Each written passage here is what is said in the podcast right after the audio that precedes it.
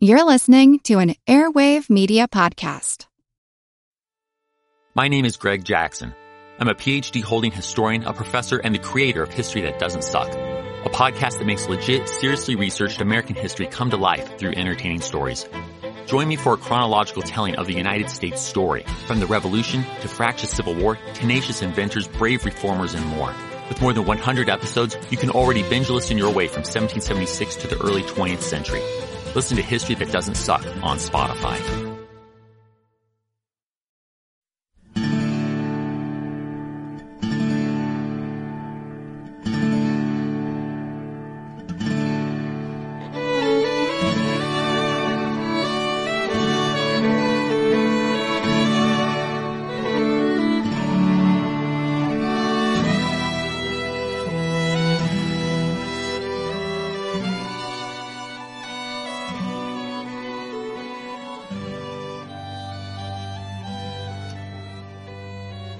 Hey everyone, welcome to episode 249 of our Civil War podcast. My name is Rich. And I'm Tracy. Hello, y'all. Welcome to the podcast. So, this will be our fourth year in review episode for 1862, which we weren't sure about spending that many shows on it, but we thought, hey, we spent 160 episodes to actually cover 1862, so we're really doing pretty good to boil all of that down into four review shows, right? Right. Well, last time we made it through July and August and wrapped up the episode after talking about the Second Battle of Manassas and the subsequent smaller clash at Chantilly, where two Union generals, Isaac Stevens and Phil Kearny, were killed. However, during the last show, we also pointed out that even while we were talking about events in Virginia, there were also some big goings on out in Tennessee and Kentucky. Yep. On August 28, 1862, Confederate General Braxton Bragg led his Army of Mississippi north from Chattanooga, Tennessee. Bragg will take his men up into Kentucky, following after a smaller Confederate force led by Edmund Kirby Smith. Kirby Smith's smaller command had already entered Kentucky, and on August 30th, even while the two-day Battle of Second Manassas was reaching its climax in northern Virginia, out in the Bluegrass State, Kirby Smith's Confederates soundly defeated a Union force at Richmond. After the surviving Federal troops withdraw toward Louisville, Smith continues on to Lexington and the state capital of Frankfort.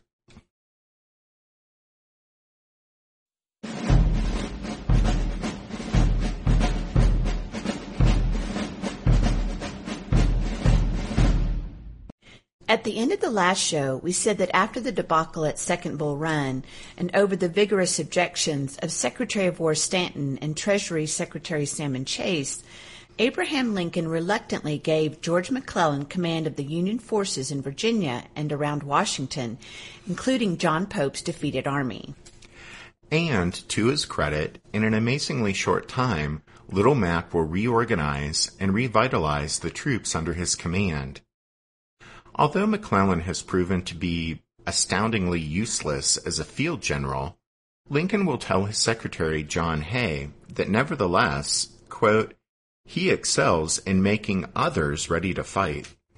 Meanwhile, following his victory at Second Manassas, Robert E. Lee has decided to maintain the strategic initiative despite the fatigue of his army by entering Maryland and perhaps even striking up into Pennsylvania. By taking the war out of Northern Virginia, Lee hopes to collect supplies and possibly recruits in Maryland. But being Robert E. Lee, he also wants to draw the Federals out of the Washington defenses and into a crucial battle. With Confederate forces out west driving up into Kentucky, Lee took his Army of Northern Virginia across the Potomac River and into Maryland. By September 7th, most of Lee's troops had reached Frederick, Maryland. Two days later, Lee issued Special Orders Number 191, dividing his army into multiple columns and sending them off in several directions. This was a risky move, but Lee anticipated it would take the Federals a while to get their act together again after their defeat at Second Manassas, which meant he'd have the time he needed to accomplish his plan. In this assumption, however, Lee was wrong as wrong can be because because behind the Confederates came the reorganized Army of the Potomac, marching from Washington much sooner than Lee had anticipated. On September 13th, as the Federals closed in on Frederick, which the rebels had left on the 10th, a Union soldier found a copy of Lee's Special Orders number 191 wrapped around three cigars. The orders were soon in McClellan's hands, and the next day the Army of the Potomac advanced against the Confederates guarding the gaps across South Mountain. The heavily outnumbered Confederates barely managed to hang on to the passes, but the arrival of reinforcements from James Longstreet's command meant the rebels were able to hold on until nightfall. Meanwhile, that same day, Stonewall Jackson's command captured Harper's Ferry and its sizable federal garrison. Caught off guard by the unexpected advance of the Federals from Washington, Lee ordered his scattered units to reconcentrate behind Antietam Creek near Sharpsburg, Maryland. Lee chose to stand and fight at Sharpsburg, even though his army numbered perhaps only 40,000, barely half the size of McClellan's 75 75,000 man force. The battle began at daybreak on September 17th, and before it had ended, 24,000 Federals and Confederates had been killed, wounded, or were missing. It remains the bloodiest single day in American military history. A Union soldier likened the ferocious combat to, quote, a great tumbling together of heaven and earth. Lee held his ground for another day before retreating back across the Potomac into Virginia the night of September 18th, 19th. A rear guard engagement at Shepherdstown ended the Maryland campaign of 1862.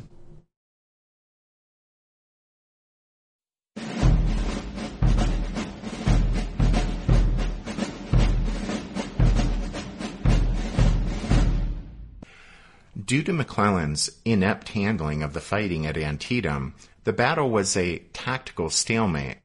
But the Confederate retreat back into Virginia meant the Federals could claim a strategic victory. And for Abraham Lincoln, the victory at Antietam was the beginning of a new phase in the war. That's because it provided him with the military success he'd been waiting on to issue the preliminary Emancipation Proclamation. On September 22nd, Lincoln announced the preliminary proclamation to the public as a necessary war measure. The final proclamation, issued on January 1st, 1863, stated, quote, All persons held as slaves within any state or designated part of a state, the people whereof shall then be in rebellion against the United States, shall be then, thenceforward, and forever free. Even as the newspapers carried the news of Lincoln's announcement, the outcome of the Confederate invasion of Kentucky remained uncertain. The rebel offensive in the West involved four commands, two in Mississippi and two in the Bluegrass State.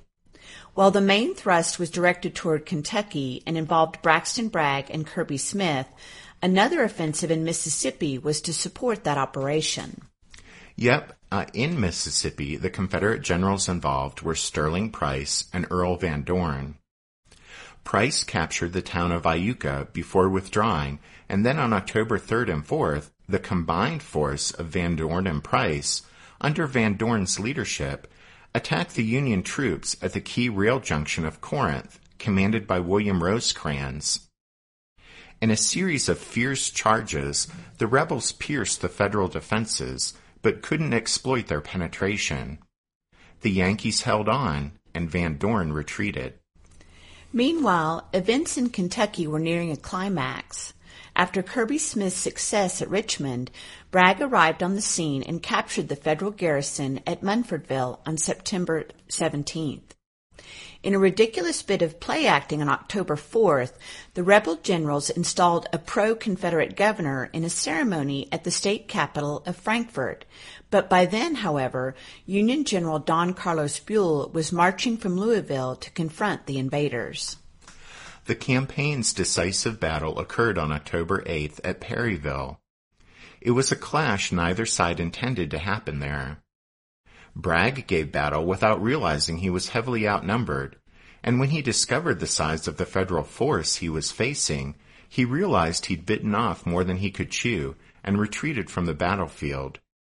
In fact, he began a long withdrawal back down into Tennessee. The consequences of Antietam and Perryville carried far beyond the battlefields themselves. The possibility of foreign intervention in the conflict between the Union and Confederacy had never seemed more likely than in the late summer and fall of 1862, but the failure of the rebel operations in the Bluegrass State, and especially in Maryland, undermined Southern hopes for foreign recognition. Equally important, Abraham Lincoln's announcement of his preliminary Emancipation Proclamation carried with it the promise of a future struggle with a meaning beyond that of just preserving the Union. Before long, wherever federal armies went in the South, they would not only be striving for the restoration of the Union, but they would also be carrying the banner of freedom for the slave.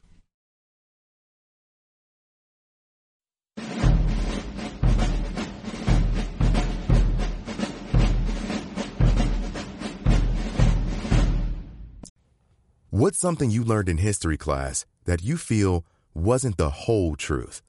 Better yet, what's something you didn't learn at all that was omitted completely? That's what I'd like to call redacted history. I believe that all history, no matter how good or bad, needs to be told. There are wars, massacres, battles, and entire historical events that are just not in our school's history books. Have you ever heard of Mary Bowser? I didn't think so. My name is Andre White, the host of the Redacted History Podcast, the place where history's forgotten events, heroes, and villains get their story told, one episode at a time. So come huddle around the campfire with me and get ready to hear the stories that you were robbed of. And get comfortable. We're going to be here a while. The Redacted History Podcast Real History Never Dies. Stream the Redacted History podcast on Apple Podcasts, Spotify, or wherever else you get your podcasts. In all human history, there are few stories like that of ancient Egypt. On the banks of the Nile, these people created one of the most enduring and significant cultures. Their tale comes to life in the History of Egypt podcast. Every week, we explore the tales of this amazing culture from the legendary days of creation and the gods, all the way to Cleopatra, and everything in between. The History of Egypt podcast is written and produced by a trained Egyptologist. We go much deeper than your average documentary or magazine article to uncover tales of life, great endeavors, and the amazing arc of a mighty kingdom. The History of Egypt podcast is available on all podcasting platforms, apps, and websites. Come, visit ancient Egypt and experience a legendary culture.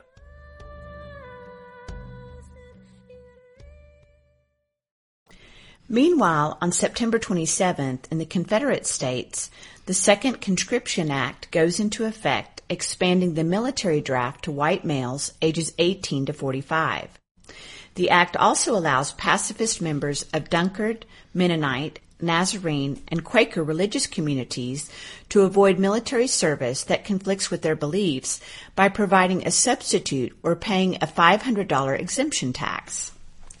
Also at the end of September, in Union occupied New Orleans, the 1st Regiment of the Louisiana Native Guards, comprising free blacks and ex slaves, becomes the first black unit to be officially mustered into United States military service.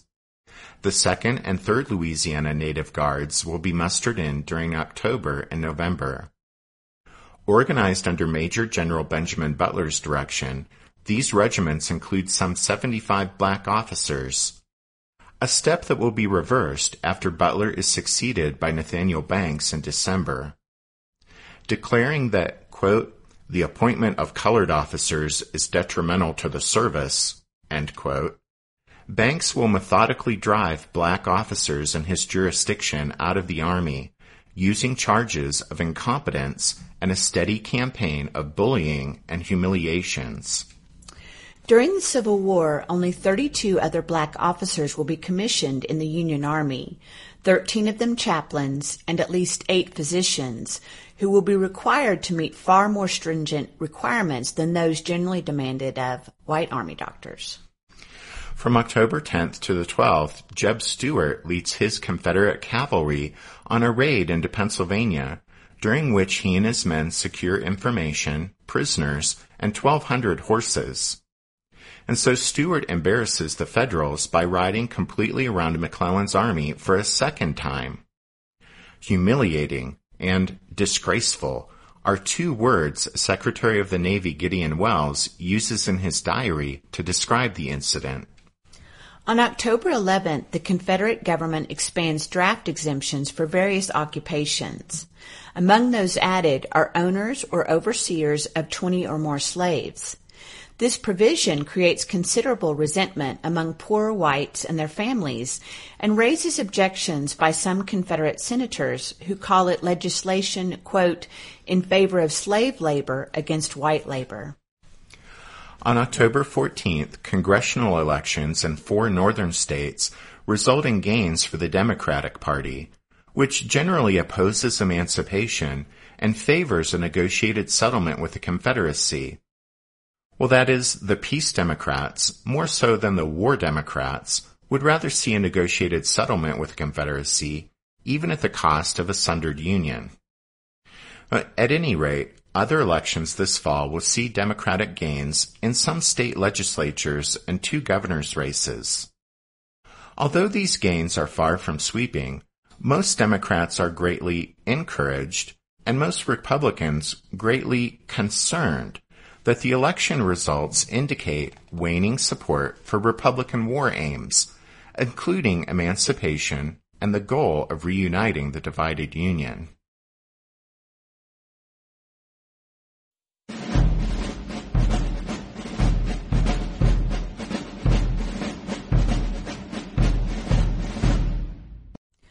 On October 26, the Army of the Potomac finally begins to cross its namesake river in pursuit of Lee's Army of Northern Virginia.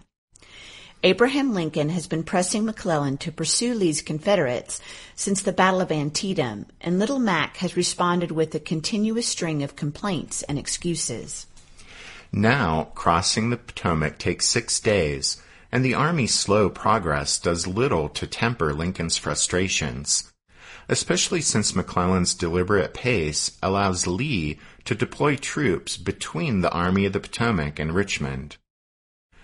But the President's concern with McClellan's generalship pales beside that of radical Republicans in Congress, who have been increasingly critical of the general's soft war policies and lack of aggressiveness.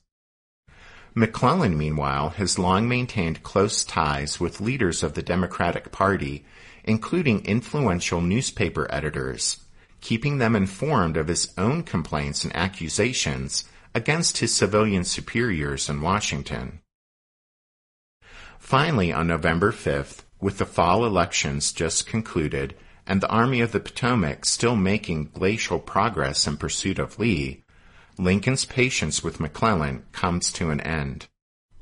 He sends Halleck an order, quote, that Major General McClellan be relieved from command of the Army of the Potomac and that Major General Burnside take command of that army. And on November 11th, after a final emotional farewell, McClellan leaves the army for good. Also in November, Abraham Lincoln is dealing with the aftermath of a Sioux uprising that occurred from mid-August through September in which several hundred white Minnesotans were killed. Restricted to a narrow strip of land in south central Minnesota, the Indians had been deprived of promised government food and supplies by unscrupulous whites. After the fighting stopped, a military tribunal sentenced 303 Sioux to die by hanging and expected quick authorization for the executions from the commander in chief.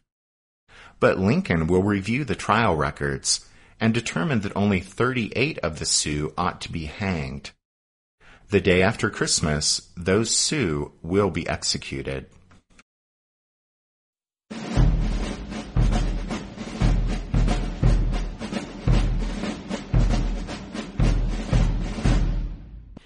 On November 14th, General-in-Chief Halleck notifies Burnside that the President has approved Burnside's plan to cross the Rappahannock River at Fredericksburg, Virginia, midway between Washington and Richmond, in order to surprise Lee and turn the Confederate Army's flank. Lincoln's caveat is that the plan, quote, will succeed if you move rapidly, otherwise not. Well, as we all know from our Fredericksburg story arc on the podcast, Burnside moved quickly enough, but the pontoons he needed to cross the river, well, they were a bit late in arriving, right? And of course, after that, Burnside then led the Army of the Potomac into one of the war's bloodiest and most tra- tragic debacles. On December 13th, the Federals attacked the southern end and northern portions of the rebel lines outside Fredericksburg, and the Confederates inflicted more than 12,000 casualties on them, while losing less than half that number. Meanwhile, out in the Trans-Mississippi Theater in my home state of Arkansas, a Confederate bid to regain control of northwest Arkansas and southwest Missouri fails at Prairie Grove on December 7th when rebels under Thomas Hindman are defeated in a battle with Federals led by James Blunt and Francis Herron. And then in Mississippi, a federal effort against Vicksburg had begun at last. This movement came from the commander of the Department of Tennessee, Major General Ulysses S. Grant. Grant moved against Vicksburg on two fronts. Grant himself led a force south, marching toward the city along the line of the Mississippi Central Railroad.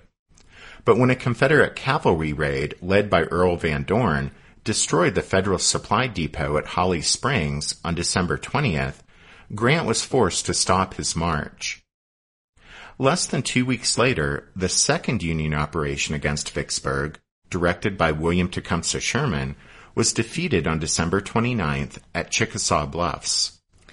On December 31st, while under tow off the coast of North Carolina near Cape Hatteras, the federal ironclad USS Monitor founders in a storm at about 1 in the morning and goes down. Four officers and 12 men are lost, but 47 crewmen are rescued by the USS Rhode Island. In 1973, the wreck of the Monitor will be located, and two years later, the site will be designated as the nation's first marine sanctuary. And then, as you guys know from our recently concluded Stones River story arc, on the final day of the year, Braxton Bragg's Confederate Army of Tennessee attacked William Rosecrans' Union Army of the Cumberland outside Murfreesboro, Tennessee. The combat is ferocious, finally ending only on January 2nd. The fearful casualties sustained by both sides mean that the Battle of Stones River will become the deadliest clash of the Civil War in proportion to the number of troops involved. When Bragg retreated, the Federals were left in possession of the field, and Rosecrans was able to provide Abraham Lincoln with a much needed military battlefield success as the calendar turned from 1862 to 1863. On December 1st, Lincoln had sent Congress his State of the Union message, noting the status of foreign relations and the condition of government finances, but focusing on slavery and its abolition. He wrote, As our case is new, so must we think anew and act anew. Fellow citizens, we cannot escape history. In giving freedom to the slave, we assure freedom to the free honorable alike in what we give and what we preserve. We shall nobly save or meanly lose the last best hope of earth. But whether the last best hope of earth would be saved remained uncertain as the war's second winter settled upon the land.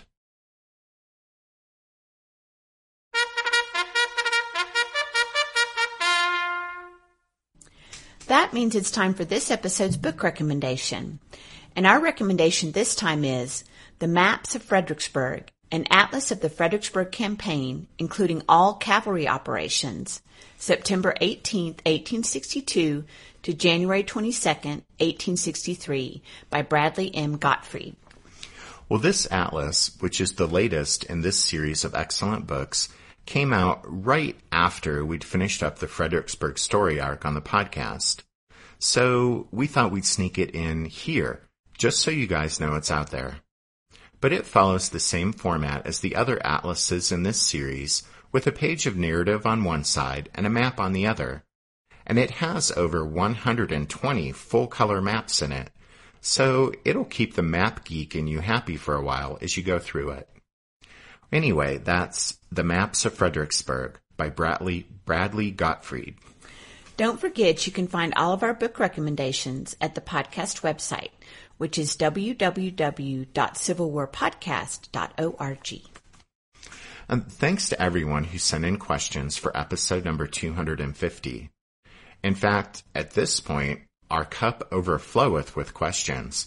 So you can still send those in this next week, and you'll be entered into the drawing for the Time Life Echoes of Glory Civil War Atlas, but we can't guarantee we'll actually get to your question on the show. In fact, we have so many questions now, I'm not sure how we'll get to them all. But that's a good problem to have, right? Right. Okay. Well, then as we wrap up this show, we want to thank the newest members of the Strawfoot Brigade Bill, Wayne, Sarah, Patrick, John, and Thomas. New members Sarah and John also gave donations to the podcast, so thank you for that. And then Brian M. gave us a very generous donation since the last show. Yep, thanks, Brian, for that and for your nice note. In fact, Brian, Sarah, and John all had nice things to say about the podcast, which we appreciate. Before we go, we want to remind you that the lovely music you hear at the beginning and end of every episode of the podcast is from the song Midnight on the Water, and we're eternally grateful to Spiritwood Music for giving us permission to use it. Well, thanks for listening to this episode of The Civil War, 1861 to 1865, a history podcast. Tracy and I do hope you join us again next time for episode number 250. But until then, take care. Thanks, everyone. Bye.